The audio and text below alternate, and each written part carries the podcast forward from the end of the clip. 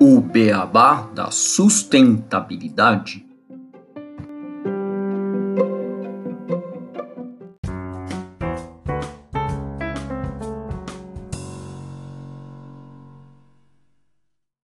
Bem-vindos ao podcast O Beabá da Sustentabilidade. Estamos no episódio 63, Moda Sustentável e Democrática. E para discutir este tema, eu e o Renato Gatti vamos receber aqui no podcast a Thaís Beduski, que é gerente de sustentabilidade do grupo Malve e engenheira química, mestre em engenharia ambiental e com MBA em marketing.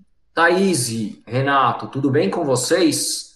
Oi, Gustavo, tudo bem? Obrigada pelo convite. Obrigada, Renato e Gustavo, na verdade, pelo convite né, e pela oportunidade de estar discutindo esse assunto tão relevante. Sustentabilidade sempre foi um tema relevante e na moda ainda mais porque cada vez mais a gente tem visto aí os impactos da moda no planeta. Prazer estar aqui com vocês.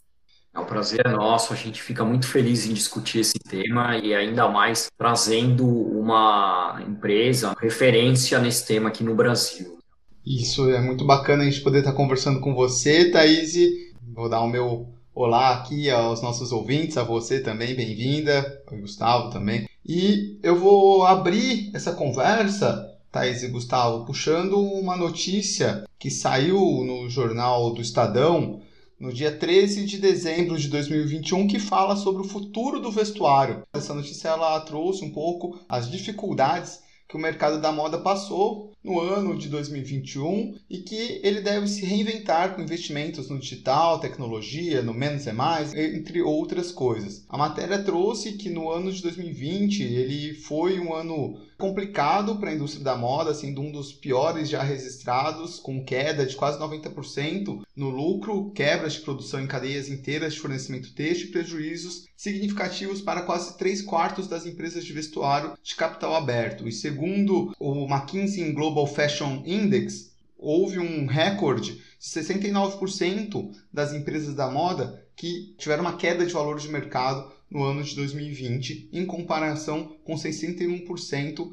no ano de 2019 e contra 28% em 2011. Essa matéria mostra que a pandemia trouxe drásticas mudanças na forma de consumir a moda e apesar dessa queda relatada, o consumo ele não foi interrompido. Porém, o e-commerce se fez muito mais presente nos últimos anos. Em poucos meses, essa adoção do digital por consumidores e empresas, que é crescente, acelerou o equivalente a cinco anos devido à pandemia. E o ano de 2021, ele então vai ser lembrado pela entrada definitiva da moda nos canais digitais em apenas oito meses, segundo a notícia também, a participação do comércio eletrônico nas vendas de moda quase que dobrou, saltando de 16% para 25%, isso no mundo. No Brasil, esse número passou de 5% para 11%. E aí, então, a matéria traz que para o Brasil ter esse crescimento no online com vendas no segmento de moda, alguns fatores são importantes, como otimizar a logística para trazer entregas mais rápidas, otimizar a experiência de retorno e estorno para maior segurança e melhor experiência do consumidor, aumentar a participação de grandes marcas no marketplace, mas a matéria também aborda diversos outros pontos de como as empresas podem se movimentar em cada um desses pilares e no final ela destaca a questão da sustentabilidade e do consumo consciente em um setor onde o apego emocional, a lealdade e o entusiasmo pelas marcas é fundamental, os consumidores vão esperar e exigir cada vez mais ênfase na sustentabilidade e na responsabilidade social das cadeias de produção. Os modelos de negócios circulares, em breve, não serão mais opcionais, serão certa forma, obrigatórios. Né? As empresas precisam pensar em peças mais duráveis e considerar revenda, aluguel e, até certo ponto, reparo e reforma dessas peças. E otimizar a produção para zerar excedentes seria também uma grande contribuição para diminuir a pegada de carbono dessa indústria, responsável por cerca de 2,1 bilhões de toneladas de gases de efeito estufa em 2018. Devido a questões de sustentabilidade ambiental e também financeira, a maioria das empresas está planejando mudanças drásticas no sortimento de peças, buscando menor complexidade na cadeia de suprimentos e muitas seguirão uma abordagem do menos é mais, com foco em tendências específicas de estação, por exemplo, e opções reduzidas. Então, ela traz um pouco desse mercado nessa matéria e aborda, em resumo, a tendência das marcas buscarem a sustentabilidade para se diferenciar e tentar uma retomada e melhor apego ao consumidor. Isso, Renato. E a gente já trouxe no nosso vigésimo episódio com a Marcela Abate os impactos da indústria na moda na sustentabilidade, mas é legal, como já foi no vigésimo e a gente já está no quadragésimo terceiro, fazer um refresh para os nossos ouvintes de alguns conceitos da indústria da moda. Primeiro conceito que a gente vai dar um refresh é o do fast fashion, que surgiu na década de 90, visando suprir a necessidade de um consumidor impaciente, ágil e conectado, que atualmente vem gerando impactos diversos devido ao consumismo desenfreado que esse fast fashion proporciona. Segundo a Forbes, médias, peças fast fashion são utilizadas menos de cinco vezes e geram 400% mais emissões de carbono do que roupas de marcas slow fashion, usadas aproximadamente 50 vezes. De acordo com o reporte da Ellen MacArthur Foundation, além do carbono emitido no processo de produção, o descarte da indústria, dado o ciclo de vida das coleções, é imenso e anualmente em torno de 500 bilhões de dólares são perdidos com descarte de roupas nos aterros. Para se ter uma ideia, na criação de peças, 25% de tudo que é produzido vira lixo. Isso sem falar no seu descarte, onde praticamente nada tem sido reaproveitado. A indústria da moda ela é responsável por 10% das emissões de gás carbônico na atmosfera, ficando atrás apenas do setor petrolífero. Segundo a BIT, a Associação Brasileira da Indústria Têxtil, no Brasil a indústria da moda ela gera 175 mil toneladas de resíduos têxteis por ano. A indústria têxtil ela libera então 500 mil toneladas de microfibras no oceano por ano. Grande parte das empresas elas terceirizam sua produção e as terceirizadas também quarteirizam o trabalho, buscando sempre minimizar os custos de mão de obra. Em 2020, 178 mulheres foram resgatadas de oficinas na cidade de São Paulo, exercendo trabalho escravo.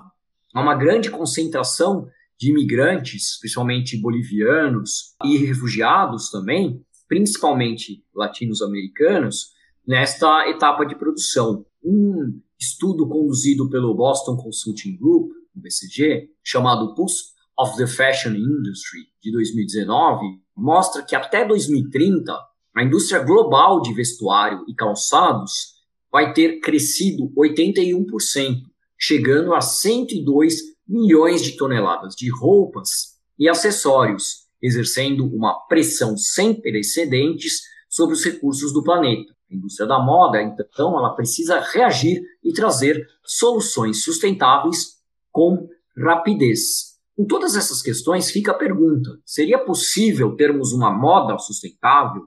Como fazer as mudanças necessárias para que os números e compromissos por empresas e países possam ser atingidos? É isso que iremos conversar com a Thaís da Malve. Thaís, para começarmos essa nossa conversa, eu gostaria que você aqui nos contasse um pouco como foi essa jornada da Malve até aqui e quais cases e resultados vocês podem nos mostrar. Bom, o Grupo Malve tem uma jornada de mais de 50 anos de mercado de moda, de mercado de produção têxtil, e sempre com esse olhar muito responsável, né, sobre as questões socioambientais. Então, o primeiro ponto, assim, que a gente sempre gosta de reforçar e trazer isso como um marco, um ícone dessa nossa atuação é o Parque Malve. O Parque Malve foi fundado em 1978, 10 anos após a fundação do Grupo Malve, né? Então, um dos primeiros investimentos na questão ambiental e social de benefício para a comunidade que a empresa fez. Além disso, nesses mais de 50 anos, o grupo investiu mais de 250 milhões de reais aí em doações, tanto para o setor de saúde, de esportes, de cultura, tanto na cidade de Araguá como nas cidades onde tem operação ou em cidades onde nossos clientes estão situados. Né? A Malve é uma empresa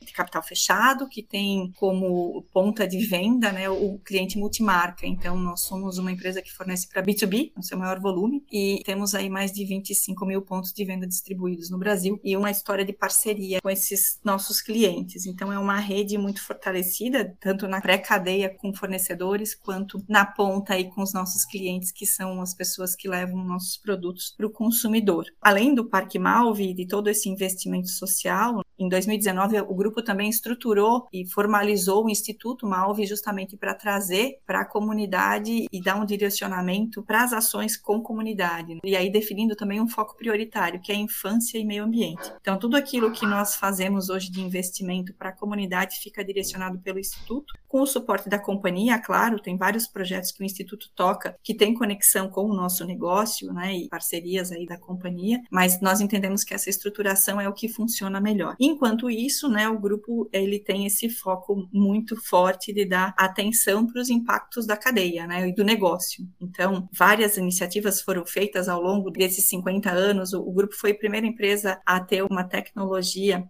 na verdade, é uma estação de tratamento de efluentes, né, que foi a primeira na América Latina, com tratamento de lodos ativados, para que a gente pudesse ter um tratamento de efluentes mais eficiente. E até hoje, 20 anos depois de a gente fazer esse primeiro investimento para melhorar nosso sistema de tratamento de efluentes, nós ainda somos referência nessas tecnologias e na qualidade do efluente que a gente lança das nossas indústrias. Assim como em 2003 nós somos pioneiros em reuso de água. E quando a gente fala em reuso de água, não é reutilizar água para molhar jardim, né? Porque muita empresa diz que faz reuso de água e usa na jardinagem. Nós não, nós usamos o nosso reuso na indústria mesmo, o tingimento das nossas peças, elas são produzidas com água de reuso, inclusive a nossa camiseta básica preta, por exemplo, o tratamento dela é com 80% de água de reuso. É um dos nossos ícones. Além disso, todas as peças que nós comercializamos em neon, elas também são produzidas com uma outra tecnologia que o nosso pessoal interno desenvolveu, que reduz em 98% o consumo de água, né? Em termos de consumo de água, são números bastante representativos. Uma pergunta de lei, o que, que seriam as peças em neon? A, toda roupa que é colorida neon, assim, tipo, sabe aquele amarelo, neon, verde, aquelas que brilham, assim, que tem aquela cor mais chamativa. Nem sempre elas são tendência no mercado, né? E esse é um grande desafio que a gente tem, porque o que acontece? Nós seguimos as tendências, de certa forma, quando o neon é tendência, a gente consegue produzir ele com menor uso de água, mas quando ele não está na produção, eu tenho outros produtos que têm uma produção convencional. Esse é um exemplo, puxando aí a parte de água, quando a gente fala em resíduos sólidos, o Grupo Mal foi a primeira empresa a ter um aterro industrial licenciado e regulamentado conforme os preceitos aí das normas ambientais. Esse aterro hoje ele até está encerrado, a gente faz monitoramento tanto de solo quanto de água para ver a qualidade do entorno. Ele fica dentro de uma área, uma propriedade da Malve, inclusive. E além disso, nós temos, ouvi vocês dizendo, 25% de tudo que se usa para produzir uma peça de roupa é jogado fora ou é descartado. É, realmente, né, as perdas, principalmente no processo de corte, elas são muito representativas representativas e dependendo do modelo que se faz, esse número pode chegar a 50%, ou seja, de um metro quadrado aí de tecido, metade eu descarto porque ele não encaixa naquele molde. Então, nós temos diversas iniciativas internas para melhorar a eficiência do nosso corte, vários tipos de encaixes diferentes. E, além disso, em 2008 nós começamos a estimular a reciclagem desses resíduos, né? Então, todo o nosso resíduo de corte hoje, ele é fornecido para uma empresa que produz um fio que inicialmente foi um produto, ele era usado para artesanato e eles hoje têm outros projetos conosco para inclusive produção de fios que nós usamos, então estimulando aí uma economia circular. Faz uns oito anos já que então nós temos lançado produtos de economia circular, porque esse nosso fornecedor ele produz esse fio, que é para artesanato, e a gente tem um segundo fornecedor que fornece para uma outra empresa que produz um fio que é adequado ao nosso modelo de processo, e nós produzimos aí produtos com algodão desfibrado. Eu sempre gosto de falar porque hoje o algodão desfibrado ele é muito utilizado, várias empresas têm lançado produtos nessa linha, mas a Malve foi realmente pioneira nesse processo, e eu lembro muito bem assim de nós olharmos os produtos e eles não terem um apelo comercial tão bom quanto um produto convencional, né? E eu lembro que quando a gente começou usando eles principalmente para linha de pijamas, depois a gente evoluiu para a linha de base básicos e em 2019, quando a gente participou da primeira conferência do clima, nós lançamos uma coleção que tinha vários produtos usando essa matéria-prima e produtos realmente de moda, produtos assim bem elaborados. E isso nos dá muito orgulho porque nós participamos de toda essa evolução quando se fala de resíduos. Enfim, então tem N ações, a gente pode falar de emissões atmosféricas, de várias iniciativas que o grupo fez. Em 2015 nós lançamos o nosso plano de sustentabilidade para 2020, que fechou agora. Eram 15 metas, nós cumprimos nove delas, destaque aí para as nossas emissões atmosféricas, que as mudanças climáticas são pauta obrigatória hoje em dia. Sempre falo que quando isso atinge a mídia popular, programas de TV aberta, é porque o assunto está se popularizando e ele vai começar a ganhar corpo para todas as pessoas, porque são temas às vezes muito técnicos, mudanças Sim. climáticas é um deles, né? A gente fala em emissões de carbono, carbono equivalente, metano, enfim, coloca tudo isso num pacote, mas o grupo reduziu em 75% as emissões diretas até 2020 e assinou o Business Ambition também, né, que é o compromisso para que a gente limite as emissões a 1.5 para segurar o aumento da temperatura da Terra em 1.5 graus Celsius. Então, as metas do grupo para 2030 já trazem essa visão, né, de reduzir as nossas emissões a um ponto de que a gente não quer colaborar com o aquecimento global a mais que 1.5, porque a gente sabe dos impactos que isso pode trazer tanto para a sociedade como um todo, e a gente faz parte dela, quanto para os negócios diretamente. Thais, eu ouvi você falando porque deu para perceber a sustentabilidade, ela começa sempre na cultura da empresa. Então já faz muito tempo, desde o lançamento, da criação da Mal, e vocês vão trabalhando esses conceitos, trazendo um pouco essas discussões de sustentabilidade, e isso vai abrindo aí diversas ações internas que vocês fazem e vem trazendo resultados excelentes, igual você mostrou pra gente. E você comentou agora no final sobre as metas que vocês fizeram para 2030 como a redução da emissão de gases de efeito estufa, principalmente o carbono, e vocês estiveram na COP26, se não me engano, você esteve presente lá também, discutindo um pouco com o pessoal. Eu queria que você nos contasse um pouco sobre essas metas, tem mais metas, né? Quais são essas novas metas que vocês lançaram para 2030? Como que foi feito esse plano e quais os principais desafios que vocês vão enfrentar a partir de agora? E um pouco trazer aqui para os nossos ouvintes, a gente sempre está falando da COP, como que foi participar da COP, como que foi essa experiência? Queria ouvir um pouquinho de você. Bom, participar da Conferência do Clima é emocionante, né? Porque, assim, é a maior conferência para falar aí de clima, das mudanças climáticas. Tá lá apresentando o nosso case é motivo de orgulho porque se torna relevante e a gente consegue medir um pouco da relevância do papel que a gente tem. E, por outro lado, é um lugar de muito aprendizado, de muita troca, porque existem pessoas e organizações do mundo todo com projetos e com iniciativas fantásticas que a gente pode usar como inspiração também, além da quantidade de conteúdo técnico, né? IPCC tem fórum, o Business Ambition Global tem fórum, tem diversos fóruns que trazem discussões riquíssimas sobre o tema tema, né, dados científicos, então a gente consegue trazer muito conteúdo sobre isso e também acompanhar a evolução das negociações dos governos, das NDCs e de quanto que eles estão se comprometendo em reduzir emissões, como que fica o acordo e as negociações aí em relação ao crédito de carbono, como isso vai funcionar para frente, né, os movimentos que os países assumem e como isso tem evoluído, né, até porque é um assunto realmente urgente importante para a humanidade e a gente que trabalha na área, que lida com isso no dia a dia, sabe do quão urgente é, né, então acho que é realmente um privilégio, mas também uma responsabilidade nossa de estar lá participando e fazer o nosso melhor.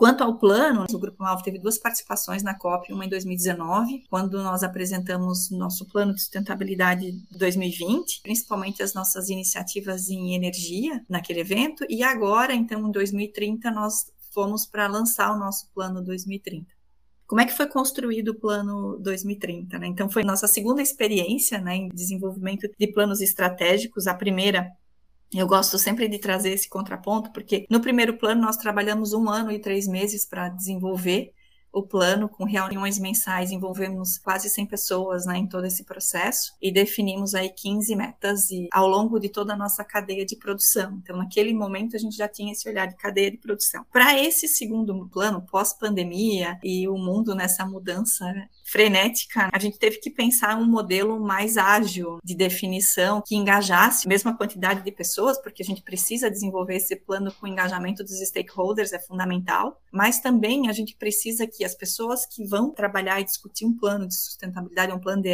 elas também conheçam sobre os temas que estão sendo discutidos ali com certa propriedade, né? Eu não vou falar profundidade, mas com certa propriedade. E nesses momentos nós temos ah, pessoas que conhecem muito de raça, muito de gênero, ou outras que são mais especialistas nos temas ambientais. Então a gente precisou fazer um trabalho de equalização aí de conhecimento e pensar muito. Então a gente usou até alguns profissionais que trabalham com metodologias ágeis dentro da nossa empresa e eles nos ajudaram a desenvolver como que a gente iria fazer esse novo plano, como é que seria a estrutura disso. Então nós envolvemos também aproximadamente 100 pessoas nessa discussão, fizemos um evento único né, e fizemos toda uma preparação aí de conteúdos e, e, a nossa equipe direta de sustentabilidade, as meninas se aprofundaram aí em todos os temas, fizeram pesquisas em várias referências, índices de bolsa, certificações de mercado, enfim, tudo que tinha sobre sustentabilidade e sobre as questões sociais, ambientais e de governança e preparamos um workshop de um dia para elencar os temas prioritários para o Grupo Malve. E aí nós convidamos 70 pessoas, convidamos consumidor, cliente, associações de classe, colaboradores, enfim,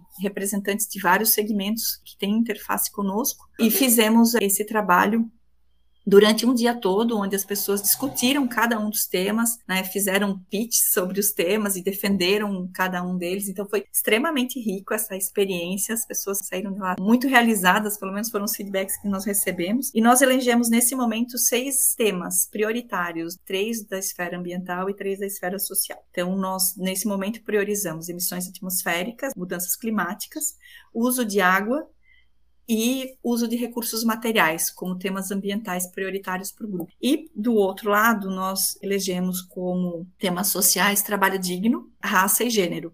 Então, esses seriam as áreas foco que o grupo iria trabalhar daqui para frente. Depois, nós fizemos alguns workshops menores para definir a meta efetivamente, que metas nós teríamos e como seriam os nossos objetivos de forma mais numérica. E alguns desafiadores, porque a gente estabelecer meta para 2030, a gente também precisa ter um pouco de ousadia. E aí nós definimos algumas metas para cada um desses temas. Então, por exemplo, mudanças climáticas. Nós somos signatários do Business Ambition, então nossa meta é ter metas de emissões para contribuir com 1,5 graus Celsius, da manutenção do aquecimento em no máximo 1,5 graus Celsius. Nossas metas já tinham sido validadas, então nós temos uma proposta seguindo as orientações do SBTI, até porque nossas metas precisam ser aprovadas por eles, né? E a nossa meta ficou em reduzir em 50% emissões de escopo 1 e 2, que são as emissões diretas da Malva mais os consumos de energia elétrica, e 58% do escopo 3, que é tudo que está associado à nossa cadeia. Em escopo 3, a gente delimitou isso a matérias-primas e recursos adquiridos, que nós chamamos, porque tem algumas regras aí na definição da meta que nós precisamos seguir, e aí é uma unidade por peça produzida, porque o escopo 3, como ele fala em reduzir na cadeia de produção, é muito mais desafiador. E além disso, a gente se comprometeu, embora o plano seja 2030, a ser net zero em 2050 também. Em água, nós nos comprometemos em reduzir em 30% o nosso consumo de água até 2030. E aí o grande desafio, porque em 2015 nós tínhamos uma meta de água para reduzir, e foi realmente difícil, porque a gente estava com expectativa de que o mercado trouxesse tecnologia para isso e nós não consideramos o reuso como uma forma de contar essa redução. A gente estava falando em eficiência de processo, mas a gente viu que isso não era possível do jeito que estava, porque não tem tecnologia no momento que possa trazer uma redução para o consumo de água na indústria e que mantenha um padrão de qualidade que a gente quer para os nossos produtos, né? Eu posso reduzir água de que forma? Ah, eu vou fazer um tingimento, eu reduzo o número de banhos. Eu preciso de 10 banhos, vamos chamar assim, para tirar totalmente o residual de corante que fica na peça, para que a peça, a hora que a dona de casa vai colocar na máquina de lavar, não manche as outras roupas. E aí, se eu faço menos banhos, eu gasto menos água na minha produção, mas aí a roupa vai manchar uma outra roupa. A gente não tem essa tecnologia disponível. Então, o que, que nós usamos e pensamos como estratégia?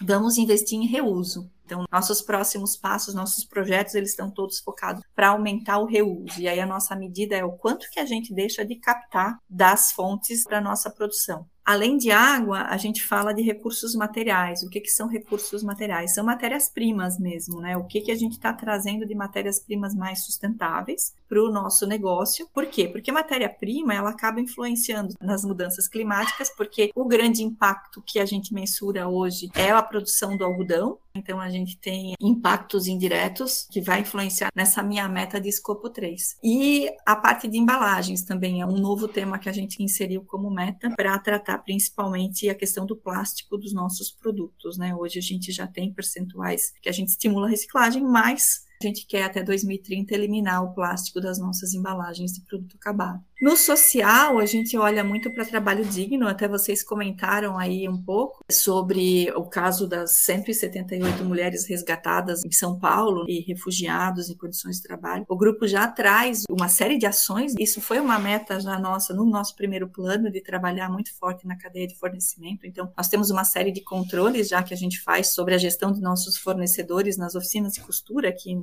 no Sul a gente chama de facção, mas tem gente que chama de terceirizados, oficinas de costura tem vários nomes nomes, mas é justamente o que, que a gente controla, né? A gente faz um monitoramento mensal das guias de INSS e FGTS para garantir que essas pessoas estão tendo seus direitos garantidos. A gente sempre usa isso como exemplo. Imagina a empresa que você trabalha fecha e você fica desamparado, né? Sem fundo de garantia, sem nenhuma segurança que a legislação brasileira te garante. A gente faz auditorias mensais, porque nós temos uma equipe de campo que trabalha diretamente com esses fornecedores, então eles preenchem checklists de acompanhamento para ver se a gente gente não tem trabalho irregular, trabalho estrangeiro irregular, trabalho infantil. Essa também é uma das nossas metas do Plano 2030, então a gente repudia qualquer tipo de violação aos direitos do trabalho aos direitos humanos e a gente faz vários monitoramentos nesse sentido. E aí nós temos uma meta mais desafiadora, que nós queremos a garantir rastreabilidade de todos os produtos até 2030. Então a gente quer mostrar para o consumidor exatamente onde aquele produto está sendo produzido. Então acho que essa é a nossa meta mais desafiadora porque envolve tecnologia, envolve coisas que ainda não estão muito claras para ninguém no setor.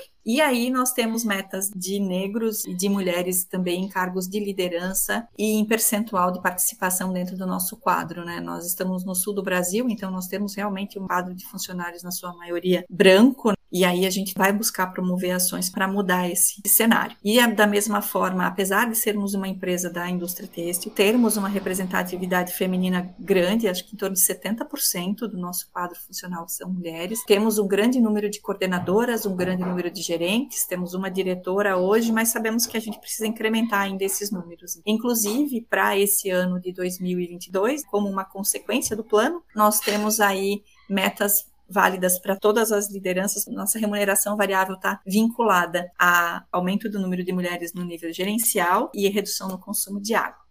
Enfim, eu acho que dando uma geral das metas, dando uma geral de como foi construído o plano e da participação da COP, eu acho que eu cobri todos os pontos. Eu queria só fazer um comentário antes de passar para a próxima pergunta, que eu acho bem legal como você mencionou a maneira como vocês fizeram esse plano de envolvendo os vários stakeholders, tanto internos quanto externos, de dar uma claridade para todos esses stakeholders de para onde a Malve vai e que você demonstrou que está dentro da cultura da empresa, mas está entrando em toda a cadeia. Né? Você falou muito de trabalho junto a fornecedores e também em relação a trazer esses stakeholders para dentro do planejamento estratégico. achei isso sensacional. E aí, entrando na próxima pergunta, vai um pouco em relação a isso, porque é uma pergunta em relação ao índice de transparência da moda do Brasil, que foi divulgado recentemente, é um índice que eles colocam quais são as empresas que são mais transparentes, e a Malve aparece nesse índice o que, que você acha que são as principais ações, quais são os princípios, mas que fazem vocês obterem esse tipo de resultado? Só complementando, eu realmente eu acabei não reforçando isso, mas o nosso plano, inclusive, todos os seis temas prioritários que nós elegemos, eles têm uma meta específica e muito clara envolvendo a cadeia. Quando a gente fala de água, a gente fala em pegada hídrica, e a gente já fez uma pegada hídrica, mas a gente tem como objetivo melhorar até a qualidade desse dado. Quem trabalha com avaliação de ciclo de vida, com análises que são de cadeia, sabe que a gente tem aí desafios também na coleta de dados. Então, todos os temas que nós elegemos, nós temos metas relacionadas à cadeia e, e, envolvendo então toda a nossa cadeia de fornecimento e algumas delas até, como eu falei no começo, nossos clientes, né, porque eles além de porta-voz, eles fazem parte dessa transformação. Falando no índice de transparência da moda, né, nós já participamos, acho que desde o primeiro, e tem uma pontuação de destaque e tem cada vez mais melhorado o desempenho. Né? O índice de transparência da moda ele tem uma particularidade até, né? E é desafiador, porque às vezes ele muda a forma como ele é mensurado, né? Os critérios que são avaliados ano a ano, e isso para a gente é desafiador, porque às vezes é uma caixinha de surpresas, né? A gente não sabe como que vai ser o próximo ano. Mas o que tem trazido a posição da Malve para esse patamar de destaque são duas componentes. A primeira componente, eu acho que é o trabalho que a gente vem conduzindo desde o princípio, de olhar para a cadeia com responsabilidade mesmo e traçar essas ações muito concretas de gestão de cadeia de fornecimento e ser pioneiro nesses processos. Por exemplo, na área social, como eu comentei antes, nós temos aí uma série de controles aí dos nossos fornecedores. A gente tem programa de homologação de fornecedores para todos os fornecedores, a gente tem critérios específicos de avaliação para categorias que são consideradas críticas, a gente tem programa de auditoria, enfim, tem uma série de ações que fazem e que são constantes. E da mesma forma, na vertente ambiental, nós temos ações que são inovadoras para o setor. Por exemplo, nós fazemos avaliação de ciclo de vida organizacional, ou seja, já em 2019, 2018, isso era uma meta do nosso plano 2030, nós já calculávamos o impacto do nosso setor em emissões, em consumo de energia, em água em uso da terra, que está muito conectado ao uso de recursos materiais. E esses números a gente acompanha ano a ano, a gente faz avaliação de ciclo de vida dos nossos produtos e novos processos. Então, quando nós lançamos o nosso jeans com um copo da água, que nós instalamos o nosso Lab Malve Jeans, que é essa metodologia, é uma lavanderia a primeira da América Latina e uma das cinco do mundo, das primeiras cinco do mundo, né, para produzir esse jeans com menos água e com químicos que não são tão agressivos ao meio ambiente e preservando também a saúde do trabalhador, nós fizemos também o próprio avaliação de ciclo de vida dessa tecnologia. Por quê? Porque eu acabo utilizando, por exemplo, o laser que me consome muita energia e aí minhas emissões sobem. Então eu reduzo água, reduzo químicos, mas as emissões sobem porque eu estou usando uma tecnologia que consome mais energia. Mas em contrapartida, o que, que nós fizemos? Nós identificamos esse trade-off e investimos em energia renovável. Então, a energia elétrica da nossa unidade matriz, que é onde tem a lavanderia, ela é 100% de matriz eólica certificada. Então, a gente reduziu esse impacto. Então, usar ferramentas dessa magnitude nos tornam pioneiros e conhecedores também do nosso processo. E eu acho isso que sustenta esse nosso posicionamento e esses nossos resultados. E aí, a segunda parte que eu acho que é muito aqui o índice da transparência da moda ele diretamente se torna diferente de outras formas de avaliação, né? E eu acho que ele trouxe isso desde o princípio, é deixar todas essas informações públicas. Então, todas essas informações que são avaliadas, elas estão no nosso site, estão no nosso relatório de sustentabilidade. E a gente sempre usou também a ferramenta deles como um instrumento de direcionamento, de dizer, no início nós não publicávamos a nossa lista de fornecedores no site. E aí, quando a gente viu que esse era um requisito, disse, poxa, mas o que, que isso prejudica a gente? A gente não vê problema nisso. Então, vamos publicar a lista, vamos publicar a lista. Então, tudo se tornou muito transparente, na verdade, né? Então, foi um processo evolutivo e muito desafiador e, e muito inovador no sentido de olhar para uma empresa de capital fechado fazer esse tipo de movimento, porque empresas de capital aberto elas têm a obrigação de publicar, mas nós não temos. Então, acho que é um processo evolutivo e aí não só no sentido de ah, a gente não quer publicar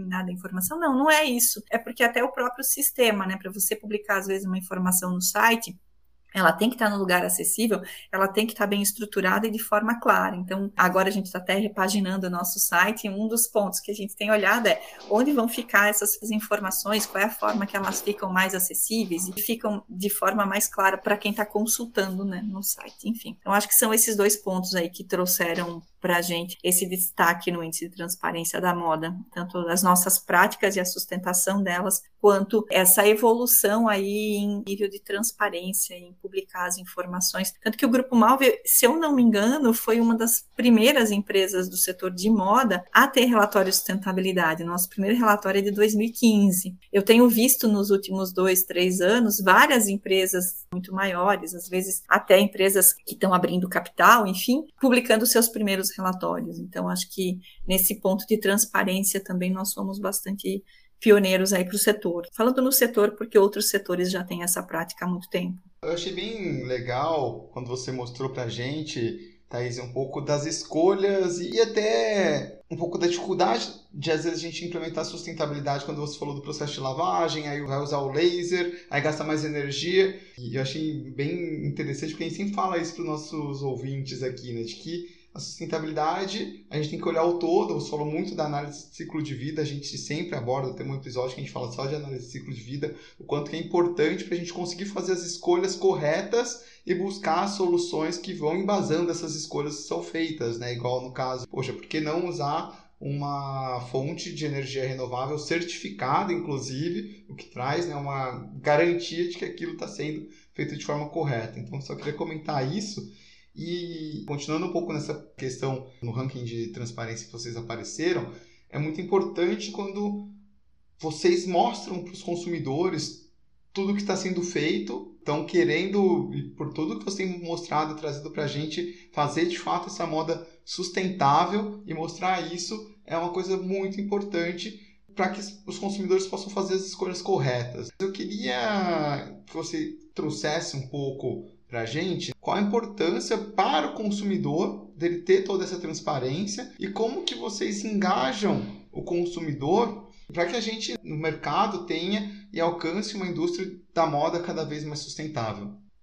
Legal. Bom, só para ilustrar ainda, eu adoro contar esse projeto, vou aproveitar aqui para contar também, mas dessa mesma linha de olhar sempre os trade-offs dos projetos, nós mudamos nossa matriz energética e hoje ela é grande parte é de biomassa e nós tínhamos um desafio para reduzir resíduos. Nosso resíduo da estação de tratamento efluente, o lodo, ele tinha um volume bastante grande significativo, e por isso que a gente tinha até um, um aterro industrial. E quando a gente instalou as caldeiras, na sequência, vamos instalar um secador de lodo mas, poxa vida, secar lodo, né? Secar já diz por si só, vou gastar energia para secar. Vou secar roupa em casa, gasta energia. E o que, que a gente fez? Adoro falar do nosso pessoal de engenharia lá e da indústria, porque eles fizeram um secador de lodo que aproveita a saída de gás quente das caldeiras e seca o lodo com esse residual de calor das emissões. Então, a gente acaba aproveitando melhor o calor que as nossas caldeiras geram e não perdendo para a atmosfera e consegue com isso reduzir aí até em 80% o nosso volume de resíduos de lodo. Então, gosto sempre de trazer muito esse olhar abrangente e de aproveitamento que a gente tem, que no final isso reduz custo também, né? É importante sim. dizer que, às vezes, sim, você vai ter que fazer um investimento inicial e apostar um pouco em tecnologia, mas muitas vezes a gente precisa investir e consegue reduzir custo com isso. Muitas vezes, na verdade. E aí, acho que esse é o desafio, né? Falando em consumidor, a gente costuma dizer que a gente quer tornar a sustentabilidade uma moda democrática para todos os públicos. Hoje a gente vê muita moda sustentável, mas muito nichada, porque ainda tem, querendo ou não, dependendo de como você trabalha com isso, você acaba agregando muitos custos.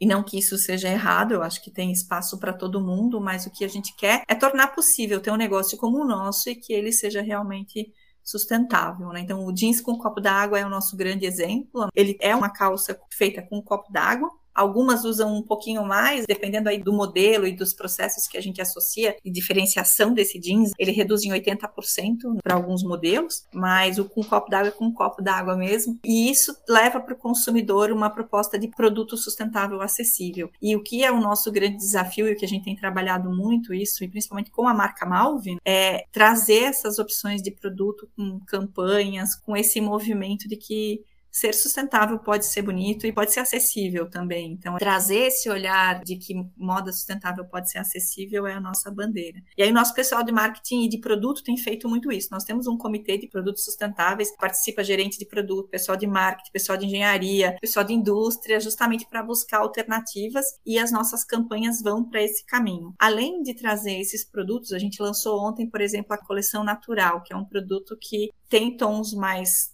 cor de terra ou algodão, ele não passa por uma série de processos tradicionais e a gente está lançando essa campanha, essa produção com 80% menos água e as peças de sarja elas têm um tingimento também que é natural, feita com folhas e restos da indústria de produção agrícola. A gente lançou há pouco tempo a coleção Amora, que traz tons de amora com corantes naturais também. A gente usa amaciante de soja. Então, a gente tem várias iniciativas. A gente cada vez mais tem buscado mostrar isso para o consumidor como alternativas de produto. E, por exemplo, nossa última campanha que foi feita também, a nossa energia vem do vento, falando muito dessa coisa da energia renovável, que para o consumidor talvez seja muito estranho a gente falar energia renovável e eólica, não é todo mundo que tem esse conhecimento, mas para muitos, a gente diz que quando você fala, ah, nossa energia vem do vento, isso começa a ficar um pouco mais tangível para a linguagem do consumidor. Então, a gente tem muito isso, e a gente tem buscado outras alternativas, principalmente quando a gente fala de economia circular. Economia circular também é uma meta do nosso plano, está lá explícita, né? A gente quer aumentar o percentual, a gente não botou uma meta numérica para isso, porque para a gente é um tema muito novo. A gente já sabe, a gente tem circularidade no nosso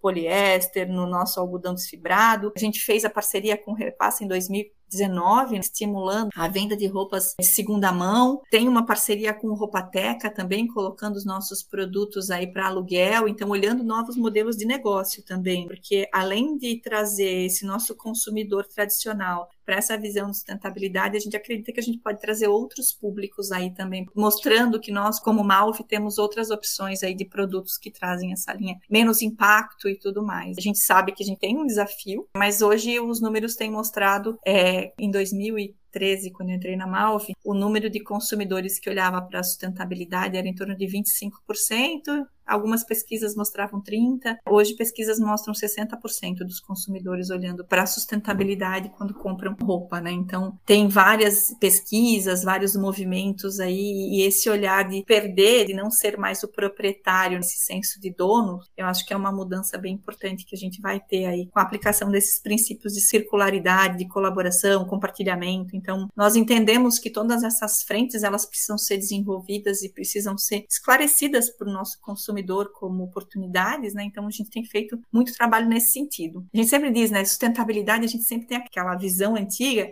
de que é chato, do que é um monte de gente que é um monte de hippie, que é sustentável, e isso não é verdade. Sustentabilidade ela tem que se tornar muito atual e transformadora, na verdade, para se adaptar ao mundo que a gente vive hoje para que o mundo seja suficiente para a gente amanhã, né? Porque senão a gente não vai conseguir ter ele disponível para as nossas necessidades. Ah, sim, você falou muito de inovação nessa sua última resposta, assim, a inovação nas caldeiras, para secagem, a inovação na produção para usar só um copo de, de água para fazer um jeans. Eu achei muito interessante, muito legal, porque a gente sempre fala aqui no podcast da importância da inovação para a sustentabilidade. E você deu vários exemplos práticos de inovação, e aí, até no final da sua fala, Inovação é uma das chaves para ser sustentável e, e, e a Malve mostra com vários exemplos como ser inovadora no setor da moda, no setor têxtil.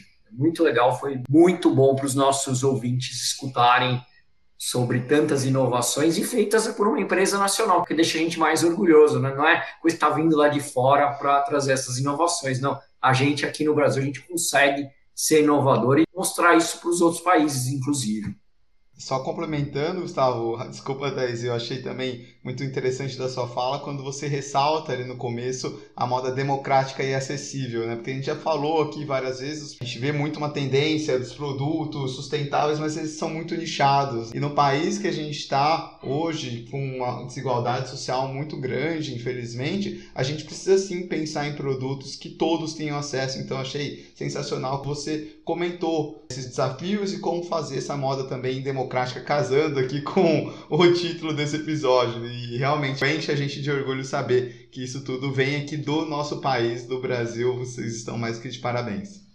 Ah, obrigada. Eu realmente tenho muito orgulho de fazer parte, né? A gente sempre fala que o time da Malve, assim, é um time muito engajado mesmo, sabe? As pessoas que estão ali nosso time de produto, seja independente de qual marca que é, né? Todas as marcas têm aí seu posicionamento e seu trabalho aí com seu público consumidor, mas pessoal da indústria também, enfim, tem uma turma que realmente tem isso na veia. Em 2014, numa pesquisa de clima que a gente teve, a gente colocou essa pergunta, né, de quantos funcionários reconheciam a Malve, Grupo Malve como uma empresa com esse olhar para sustentabilidade. A gente teve 87% dos colaboradores dizendo que sim, que enxergavam enxergava isso e se sentia feliz por fazer parte. Já faz bastante tempo essa pesquisa, mas ela ainda permanece muito forte assim no nosso time e as pessoas estão muito comprometidas com isso. Isso faz muito bem, porque como você falou, é uma empresa brasileira com esse olhar e com essa visão de sustentabilidade é muito bacana. E acho que foi isso que nos levou a ser convidados para participar da COP tanto em 2019 e acabou motivando a gente também de lançar nosso plano no ano passado e participar e compartilhar esse case para mostrar que ser uma empresa que trata as questões sociais e ambientais com responsabilidade é factível. A gente tem desafios, sim, todos nós temos. Se nós não tivéssemos os desafios, a gente não tinha os objetivos de desenvolvimento sustentável para 2030 também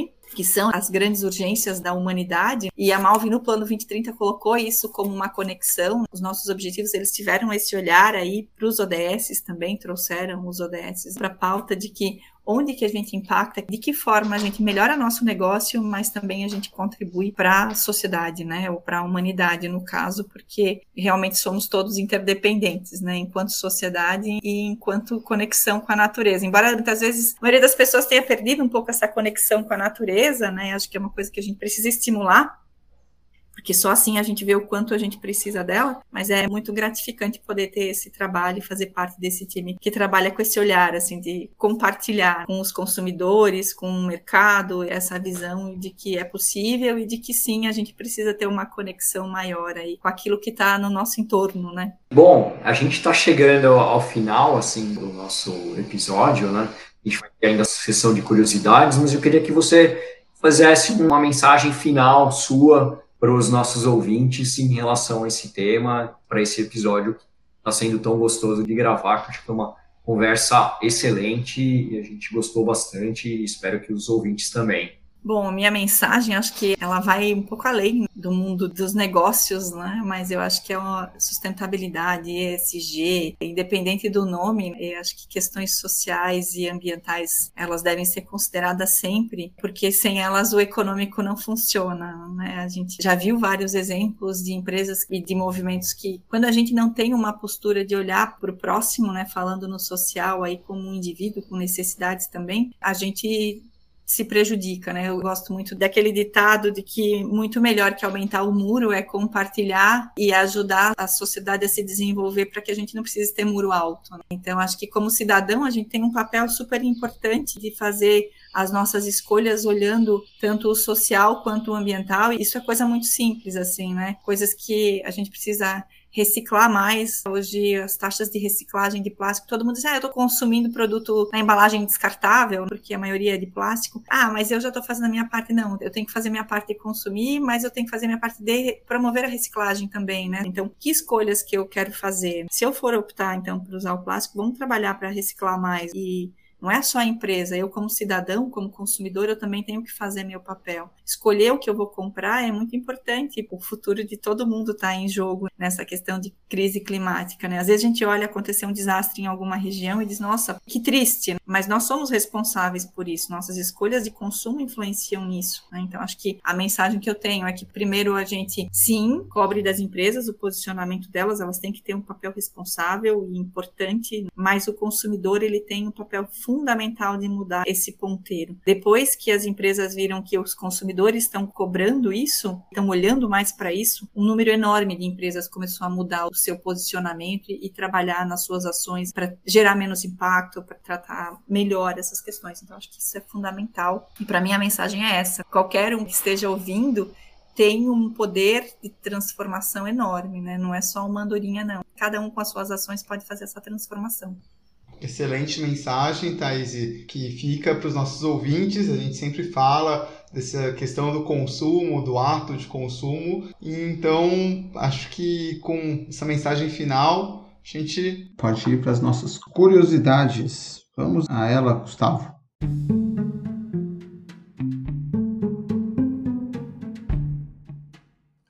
Curiosidades. Você sabe o que é a moda virtual, ou também conhecida como moda digital? A moda digital cresce com potencial transformador e com criatividade ilimitada e diminuição do desperdício de recursos naturais da produção.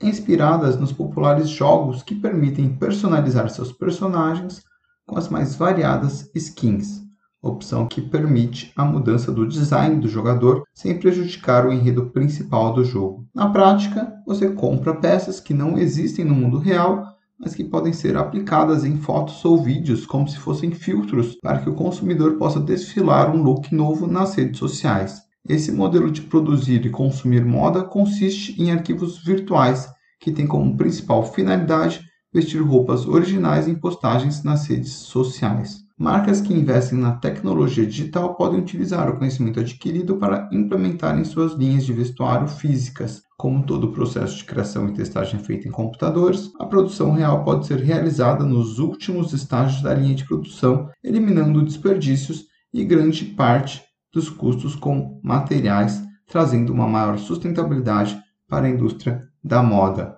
Então, a gente abriu falando um pouco de tendências do digital e do mercado. Essa também é uma tendência que está vindo muito forte aí, inclusive com as discussões de metaverso, e que fica de inspiração e curiosidade para os nossos ouvintes saberem um pouco mais como o digital pode sim ajudar a moda e essa indústria a serem mais sustentável.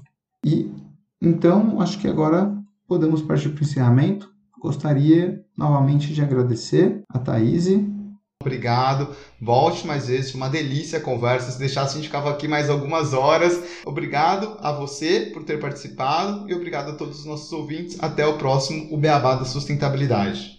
Então, obrigada, obrigada mais uma vez, Gustavo e Renato, e tchau para todos e uma boa semana, um bom dia aí para todo mundo e que tenham bastante consciência nas escolhas aí para a gente construir juntos um futuro melhor. Tchau, tchau. Obrigado, tchau, tchau. E, bom, os ouvintes, é, dá as estrelinhas para gente no Spotify e aqui o Beabá é sustentável. Até o próximo episódio.